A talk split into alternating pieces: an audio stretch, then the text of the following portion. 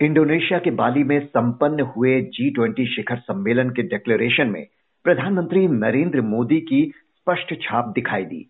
ये युग युद्ध का नहीं का जो संदेश पीएम मोदी ने रूस के प्रेसिडेंट व्लादिमीर पुतिन से बातचीत के दौरान दिया था, उसे बाली डिक्लेरेशन में जगह दी गई है। घोषणा पत्र में इस संदेश के शामिल होने का क्या महत्व है, ये समझने के लिए बात करते हैं जेएनयू के स्कूल ऑफ़ इंटरनेशनल स्टडीज़ में प्रोफेसर संजय भारद्वाज से। प्रोफेसर भारद्वाज, पीएम मोदी के दिए शांति के संदेश का जी ट्वेंटी समिट के घोषणा पत्र में शामिल होना कितना महत्वपूर्ण है? देखिए, बहुत महत्वपूर्ण है। ये गांधी, बुद्ध और महावीर का देश है, जहाँ पे अहिंसा और शक्ति की बात होती है, शांतिपूर्ण तरीके से सारी बातें निपटाने का। दूसरी बात ये वक्त युद्ध का नहीं है। निश्चित रूप से जो बड़ा संकट आज दुनिया में आया हुआ है, चाहे वो खाद्य सुरक्षा की बात हो, चाहे वो विद्युत या ऊर्जा सुरक्षा की बात हो, या बाकी जो दूसरे हेल्थ इश्यूज़ हैं या इन्फ्लेशन है पॉवर्टी है, ये कुछ ना कुछ हद तक जो अभी कॉन्फ्लिक्ट चल रहे हैं दुनिया में, खासकर रशिया और यूक्रेन के बीच कॉन्फ्लिक्ट हो रहा है, उससे दो संकट, खाद्य और ऊर्जा का संकट बढ़ता जा रहा है। बाकी जो कॉन्फ्लिक्ट चीन के साथ, ताइवान, साउथ चाइना सी में ले लीजिए या ईरान इसराइल का कॉन्फ्लिक्ट देखिए या पाकिस्तान, तालिबान इस तरीके का, ये बाकी जो दूसरे इश्यूज़ हैं जिसमें लोगों जो देशों को सुरक्षा के लिए ज़्यादा खर्च करना पड़ता है, हथियारों के लिए ज़्यादा खर्च करना पड़ रहा है और जो बेसिक सुविधाएँ हैं, वो जिसमें आप हेल्थ की कहिए या आप ये कहिए कि मेडिसिन हुआ या एजुकेशन हुआ पॉवर्टी एलिवेशन हुआ, जो बेसिक नीड्स है, उसकी तरफ़ से ध्यान हट रहा है। तो मोदी मोदी जी ने सटीक बात कही है कि ये युग युद्ध का युग नहीं है, ये युद्ध जो गैर परंपरागत चुनौतियाँ हैं और उनसे निपटने का है। और जो बड़ी बात यह है कि अब जी ट्वेंटी का अगले अध्यक्ष भारत है, और भारत को एक मौका है कि जो गैर परंपरागत चुनौतियाँ हैं समाज के सामने विश्व के सामने उनके साथ भारत की लीडरशिप में लड़ा जाए और भारत जो एक जो वसुदैव कुटुंबकम की बात करते हैं one one one village one world की बात करते हैं हम्म। ये इसको साबित करने की तरफ़ अग्रसर किया जाए क्योंकि भारत एक एक सॉफ्ट पावर है भारत एक लो अबाइडिंग कंट्री है भारत दुनिया की लार्जेस्ट फंक्शनल डेमोक्रेसी है और ये मैसेज देना चाह, भारत हमेशा देना चाहता है कि कोई भी संकट का समाधान हमें डायलॉग और डिप्लोमेसी के माध्यम से करना चाहिए, युद्ध के माध्यम से नहीं करना चाहिए और साफ़ साफ़ यही बातें भारत ने जी ट्वेंटी सम्मेलन में भी कही। जी, और रूस यूक्रेन युद्ध के लंबा खिंचते चले जाने का प्रभाव वैश्विक अर्थव्यवस्था पर साफ़ दिखने लगा है। आपने ज़िक्र भी किया अभी। ऐसे में जी ट्वेंटी समिट में भारतीय कूटनीति की जो धाक दिखी क्या दुनिया के देश भारत की तरफ़ एक उम्मीद की नज़र से देख रहे हैं? निश्चित रूप से। देखिए तीन जो बड़े संगठन है एक जी ट्वेंटी का हमने ज़िक्र किया दूसरा एससीओ हम्म।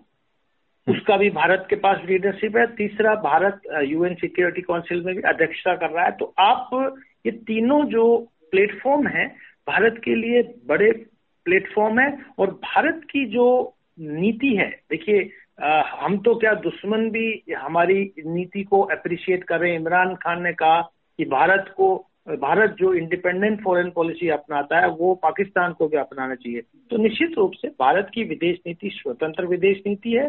भारत स्ट्रेटेजिक ऑटोनॉमी की बात करता है। अगर हमको रशिया या या या वेस्टर्न वर्ल्ड के साथ कहीं खड़ा हो तो हम कूटनीति की बात करते हैं। हम लो लो अबाइडिंग कंट्री है तो हम कोई भी चीज़ को को आप रूल के आधार से शांति प्रिय तरीके से सुलझाने की बात करते हैं। और तीसरा जो सबसे महत्वपूर्ण बात है कि Bharat multi align foreign policy की बात करते हैं। ऐसा नहीं है कि हम एक ग्रुप एक गुट के साथ, एक ग्रुप के साथ, एक संगठन के साथ खड़े हो गए। हम नाटो के सदस्य नहीं है, लेकिन हमारे अच्छे संबंध हैं अमेरिका के साथ में यूके के साथ में फ्रांस के साथ में, हमारे कई तरीके के सामरिक समझौते हुए हुए हैं। लेकिन साथ ही साथ हम एस के मेंबर भी हैं, हम ब्रिक्स के मेंबर भी हैं और हम बाकी जो संगठन हैं, जो डेवलपिंग कंट्रीज़ के उनके भी मेंबर हैं। तो हम, हमारे पास एक ऐसी क्षमता है आज के दिन कि हम वेस्टर्न कंट्रीज़ डेवलप्ड कंट्रीज़ के साथ भी बढ़िया से मजबूती के साथ नेगोशिएट कर सकते हैं। और हम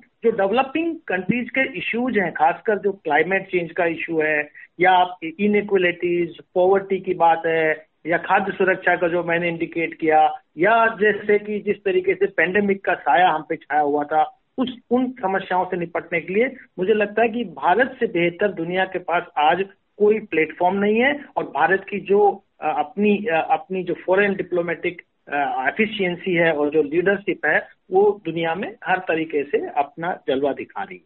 हमने देखा पीएम मोदी एक के बाद एक तमाम राष्ट्राध्यक्षों से मुलाकात करते रहे। अमेरिकी प्रेसिडेंट जो बाइडेन से उनकी गर्मजोशी भरी मुलाकात और चीन के प्रेसिडेंट शी जिनपिंग से हाथ मिलाने की तस्वीरें काफ़ी चर्चा में रही। तो भारत की जो भूमिका रही जी ट्वेंटी समिट में, हमें क्या हासिल हुआ इस समिट से? देखिए, बड़ी बात यह है कि जो भारत की जो विदेश नीति है, उसमें मोटे तौर पे भारत में सर्व सहमति है कि भारत जो विदेशों के साथ संबंध बना रहे हैं डेवलप कर रहे हैं, वो सबको मान्य है। तो एक डेमोक्रेटिक कंट्री का इस तरीके से एक एक कंसेंसस बेस्ड फॉरेन पॉलिसी देना एक कन्विंसिंग लगता है कि यहाँ पर जो 130 करोड़ की आबादी वाले देश में ए, ए, में कोई मुद्दे की बात कर रहे हैं तो दुनिया भी इसको सुनती है पहली बात। दूसरी बात कि बहुत सारे कंट्री भारत को अपॉर्चुनिटी के रूप में देख रहे हैं और भारत भी एक एक एस्पायरिंग इकोनॉमी है फाइव ट्रिलियन इकोनॉमी बनना चाहता है और उसके लिए वो इन्वेस्टमेंट ट्रेड कॉमर्स और बाकी जो कनेक्टिविटी उन पे और उन पे बल देता है। आप देखिए कि जितनी भी बायोलेटरल टॉक हुई है, खास आप आप सिंगापुर के साथ देखिए, हमने ग्रीन एनर्जी की बात की सोलर एनर्जी की बात कही, हमने सर्विस सेक्टर इंप्रूवमेंट की बात कही। हम जब यूके से मुलाकात हुई यूके सुनक के साथ में तो हमने कॉमर्शियल और ट्रेड की बात की। जब हम जब फ्रांस के साथ हुई तो वहाँ सुरक्षा कोऑपरेशन की बात हुई तो हर कंट्री के साथ हमने जो ट्रेडिशनल और नॉन ट्रेडिशनल इश्यूज़ हैं, उनको बखूबी हमने सबके सामने रखा और हर बहुत एक अच्छी मुलाकात हुई और यूक्रेन को भी रशिया युद्ध में भी मैसेज दिया और ऐसा कोई कंफ्रंटेशन कोई चीज़, चीन के साथ हमारा देखने को नहीं मिला। तो मैं कहना ये चाह रहा हूँ कि भारत ने और मोदी जी ने एक इंडिकेट किया कि ये युद्ध का समय नहीं है, ये एक और मैसेज देना चाहते कि अगला सबमिट जब हमारे हों तो यहाँ पर यूक्रेन और यूक्रेन या कोई भी युद्ध ना हो और जो दूसरे गैर परंपरागत विषय हैं, खासकर जब मैं कहूँगा खाद्य सुरक्षा और और ऊर्जा सुरक्षा, लेकिन जो आतंकवाद का एक बहुत बड़ा मुद्दा है जो दक्षिणी एशिया पे छाया हुआ है हम बहुत कुछ हद तक ट्रेड नहीं कर सकते ईरान और सेंट्रल एशियन कंट्रीज़ के साथ क्योंकि आतंकवाद और इस तरीके के की ताकतें उस उस क्षेत्र में मज़बूत हैं। तो उनको भी डिफीट करने का भारत के पास और दुनिया के पास भारत के सम्मेलन में शामिल होके एक मौका है।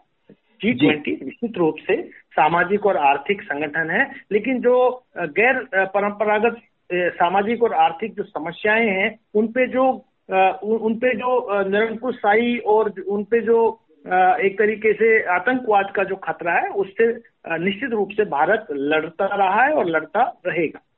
अगले साल जब भारत की अध्यक्षता में हमारे देश में ये समिट होगा, इस मौके को आप कैसे देखते हैं? भारत के लिए अवसर कैसा है? क्या एजेंडा रह सकता है और भारत इसे कैसे बुना सकता है?